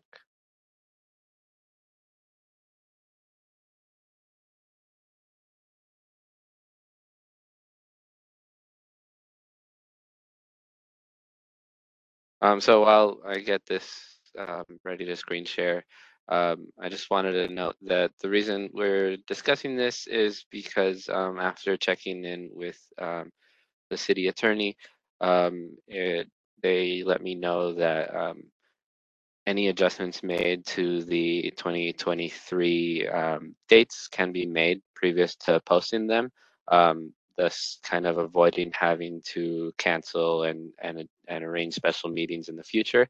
Um, and the main reason that I wanted to get this on the agenda was because there are a number of uh, full council and planning and funding meetings that are um, in conflict with um, federal holidays or observed holidays, um, as well as I know that you know we all have uh, busy uh, lives. Um, if there are any um, absences, you know that you'll have to that you won't be available in advance. We can make these adjustments now just to make sure that we have um, quorum for the following year. I think it's clear we have a lot of work to do, and I'd like to just be able to to get through it all. Uh, second, now that I've got this ready.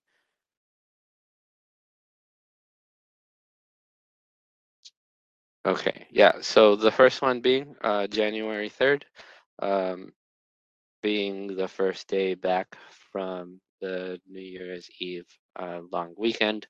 Um, you know, I, I I understand that some folks might be on vacation still, or you know, it's just there there might not be much time for it to be a productive meeting, just considering what's going on that weekend.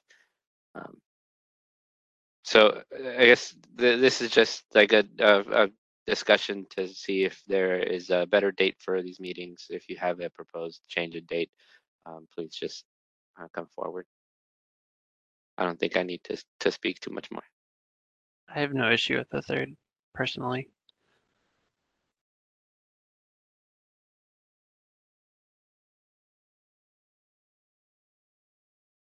Is it just Andrew and Igor and I for that?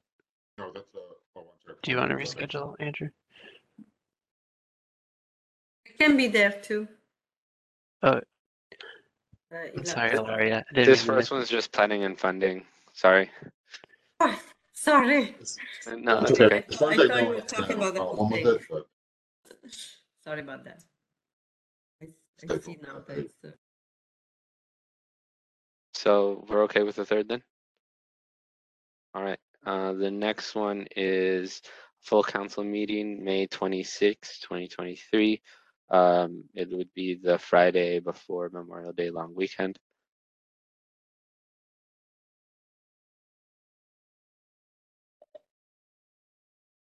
Yeah, I think that's one that we, you know, sometimes when we have these dates, I, I think a lot of times we can't quorum, so I think what the option, um, is just would be what we either move it or Move it or cancel it.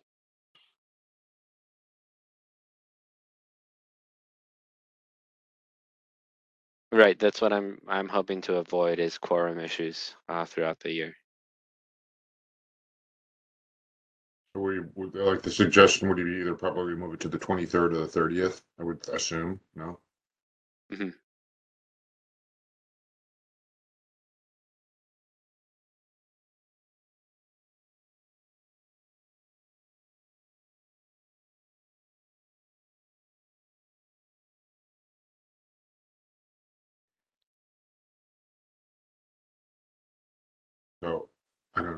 All things being equal, if, if folks, you know, you know, a long, long, long ways out, but I would probably suggest we move it to the, if we could do the, the, the, um, afternoon of the thirtieth instead of the morning of the twenty-sixth, it's probably an easier opportunity, it's easier, probably, I would assume it'd be easier for people to, if there's any kind of holiday planning. So uh, Tuesday, May thirtieth at four PM is what it's sounding like? Folks have any? Or it's a, it's a full council meeting. We usually have those at, at six, sorry. Um, Tuesday, May thirtieth Okay, I'm at sorry, six that- PM. Does that sound good with everybody? That works for me. Yes.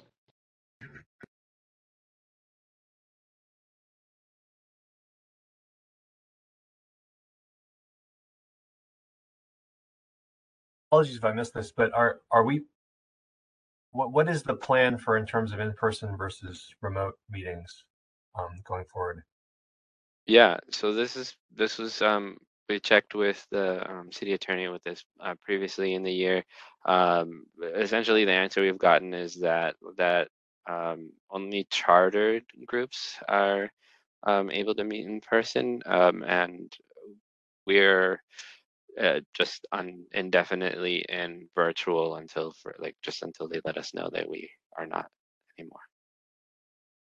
Okay. So the assumption is all these are virtual, right? For now, yeah.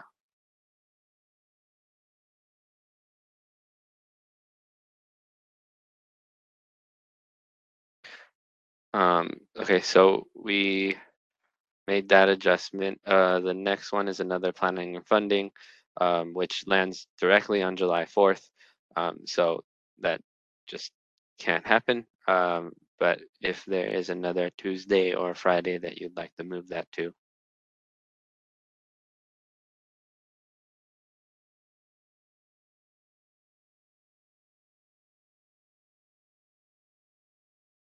When is the Following full Friday? council- When is the full council meeting in July? July does not have a full council meeting. Push back one week. Well, what I'm thinking, I mean, look, we're gonna end up with having two um planning and funding meetings before we have a full council meeting. Um, you know, I'd be okay with just canceling that one, although that's something we probably can't do in this venue. That makes Um, sense to me.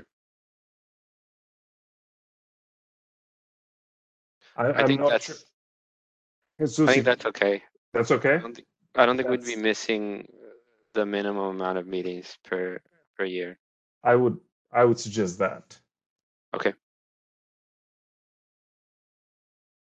Um, the next one is September fifth, twenty twenty-three, um, at four PM. Also a planning and funding meeting, committee meeting, um, the day after the Labor Day long weekend. And I'm sorry for, um, all the full council members. Um, I just, since we need to post these, um, in, in the next week or so, um, just wanted to make sure that these all got covered at once. Andrew, Igor, if we pushed it back a week to the 12th, does that work? Yeah, we we can. Um, I mean, I'm not sure that. I guess Labor Day is the Monday, huh? Mhm. Yeah. Okay. Um. Yeah. Sure. We can push that back a week. It it doesn't matter to me really, but. Um. So it'll be nine. Twelve. Is that right? Yeah. Jesus, can you send out calendar invites for the whole year or or Kyle just so that it blocks it out for us? We'll be sure to do that. Thank you. Thank you.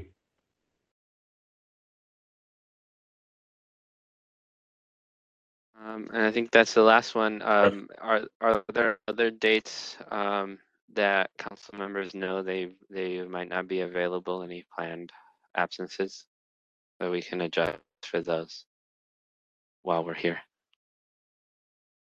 Would it be possible to take a look at this and get back to you on that question? I, I just it's hard to to make that say that for sure right now.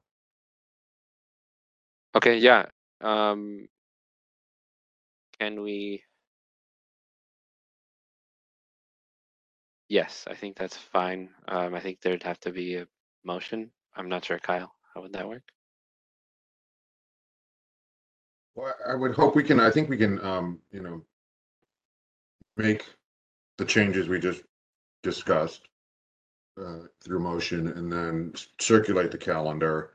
I mean, if there's individual, if there's individual members that can't make, unless we're, unless there's like an obvious quorum issue, which is typically doesn't happen until a lot closer to a meeting that would have to either necessitate a, a change in the date and or a um, change or cancellation.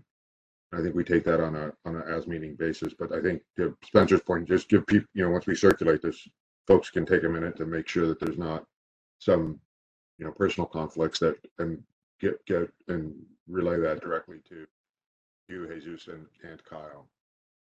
Makes sense. Okay, yeah. Yeah, just to add to that, I mean, it's, I think it's fairly likely that we may need to cancel a meeting or reschedule a meeting, um, which we do, you know, normally over the course of a year anyway. Um, and, you know, especially given the fact that right now at the council, we have three vacancies, in- including two vacant seats just on the planning and funding committee. So that may happen anyway. Um, I think the goal right now is just to get on the same page regarding, um, you know, the, the planned schedule for our meetings and changes may need to be made anyway, but just going into the next year so we can get these posted too and properly noticed to the public at this point too.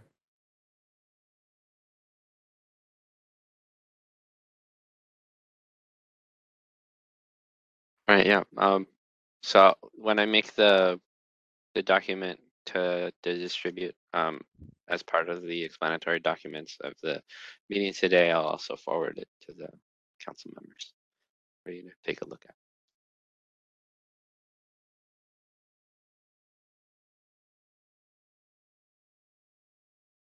And we can also get the um, calendar holds out too over the next next week to uh, the council members.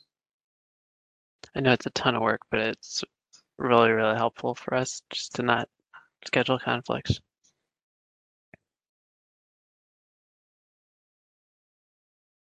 Thanks, and we'll be sure to get the um, tech check holds out as well too. Can we move to, uh, then I would move to approve the, uh, uh, updated calendar.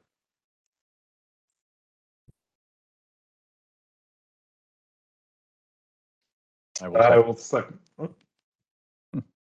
You to it. With the chair's permission, we can open it up to public comment.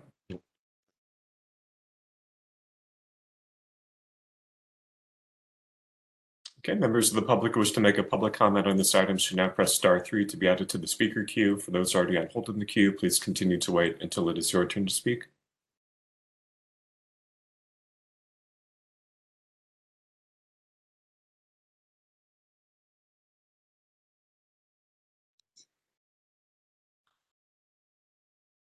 And seeing no callers in the queue, public comment on this item is closed.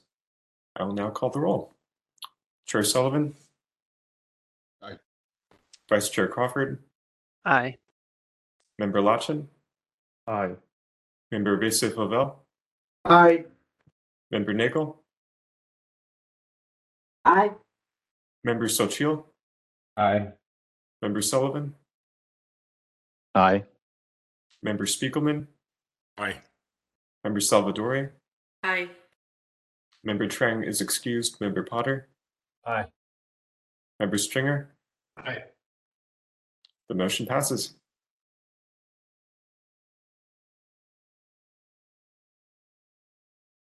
With the chair's permission, we could proceed to item nine. Okay, item nine is Urban Forestry Council member announcements. This item is for discussion.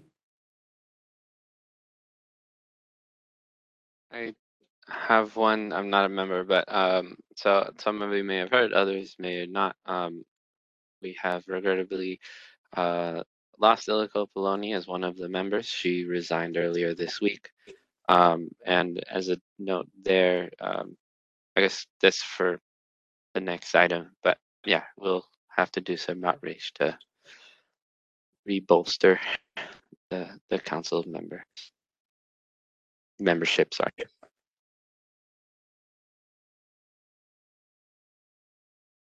Liz, can you explain the process of recruiting a new member um, from the city? I- Are you looking for recommendations? Is there a prerequisite? So there, which- Yeah, if you would, can you, as part of that, which seats are open? Because some of them, uh, Damon, are city, are supposed to be for city agencies, some are at large, etc. so.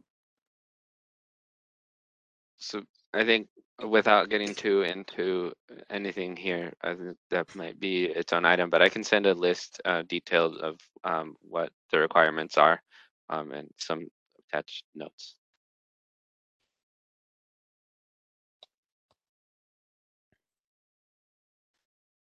Um, and I know, um, I think Ildiko was at, at like one of the at-large seats, is, are the other, or was, um, or was she an agency, uh, kind of an associate? One of the two nonprofit seats from the Board of Supervisors.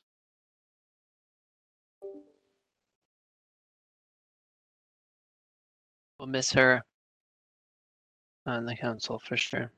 Yeah.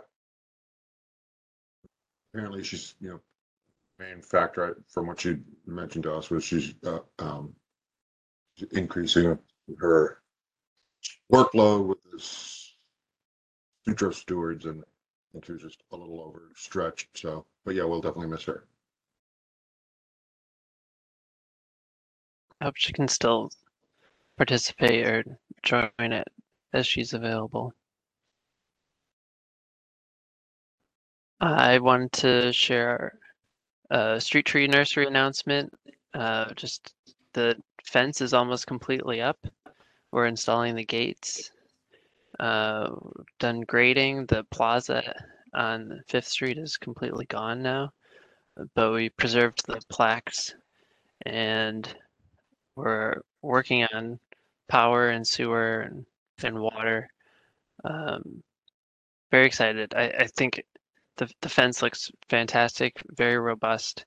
Um, we're working on some of the design elements like the container which will house the office and um, some some storage. Um, but then the outside classroom space with a, a, a cool arbor to provide shade and protection. There'll be a, a separate bathroom uh, with two stalls um, for less than 1.7 million dollars, and we'll have uh, uh, a number of other containers on the site for storage that will serve the um, the nursery aspect and our workforce development um, partner to provide job training and um host events. So we're hiring for the um, two staff members out there and then working with our our grant recipient for the the rest of the program. So it'll have a drive-through that goes through it, a one-way loop, uh, and some very limited parking spaces because we want to maximize the utility of it. But um, happy to share an update down the road as a future agenda item, but just as an announcement, uh, excited about that. And I think since our last meeting, uh, the election was held, so we will stay in public works, but we'll continue to have an SAS streets and sanitation streets and sanitation commission that I will continue to provide reports to and um, re- report to in a indirect way through the director's office. So if you're interested in more on our activities, you can uh, attend those meetings. They're uh, available online on SF.gov TV. And if you look at the the November 21st meeting, you could see my presentation about what our bureau does. It's about 25 minutes long. So I think that's it for my highlights. Thank you.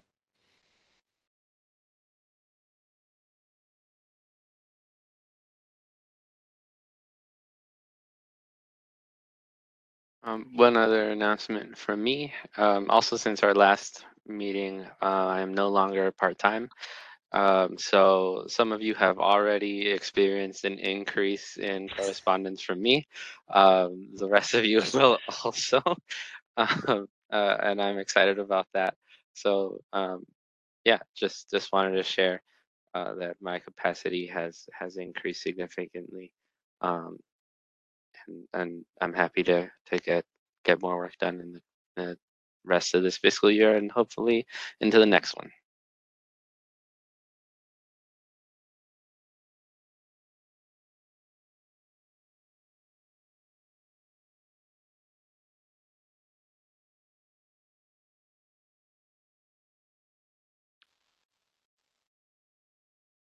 We go to public comment?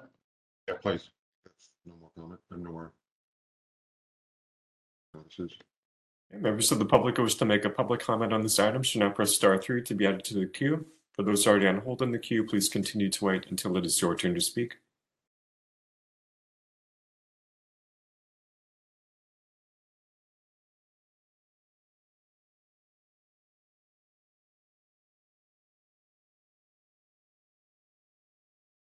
And see no callers in the queue, public comment on this item is closed. Uh, with the chair's permission, we could proceed to item 10. Yes, please. Okay, item 10 is new business future agenda items. This item is for discussion. Council members can introduce new items for future consideration by the council.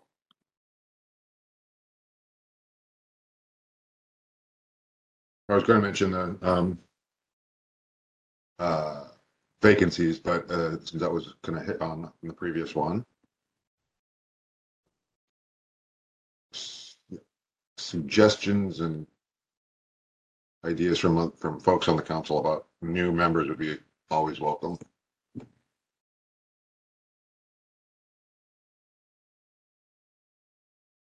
Yeah, just Yeah, but the um, Friends of the Urban Forest representative is kind of conspicuous in its absence so Yeah. far. I don't know if there.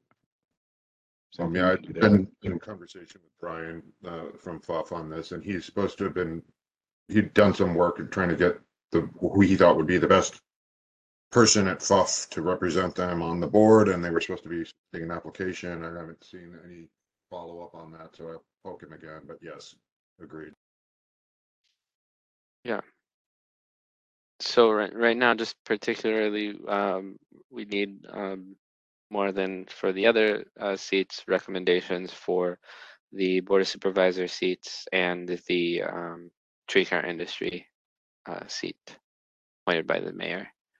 Um, so, which would be filling Jillian Keller's former seat, um, Friends of the Urban Forest seat and the seat, um, that Ildiko just left.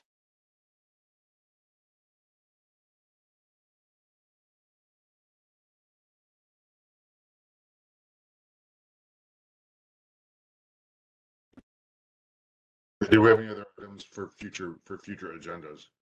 Need to highlight here, anybody? Because we've got a few on the list, well, couple of presentations and a couple of other things I'm sure we'll be following up more on the next meeting with this, um, uh, the request, funding requests and the letter we just discussed. I think if there's no more, um, items, can I go to public comment? Okay, members of the public who wish to make a public comment on this item should now dial star three to be added to the queue. For those already on hold in the queue, please continue to wait until it's your turn to speak.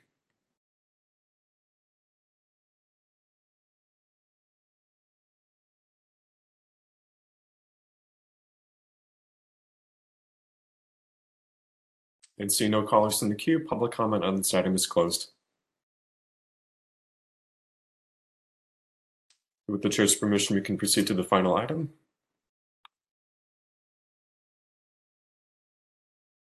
Okay, the final item is item 11, adjournment. The meeting is adjourned. The time is 10:38 a.m. Thank you for joining us. Happy holidays. Hey, thanks, everyone. Thank you, everyone. You, you too. Everyone. Go Croatia.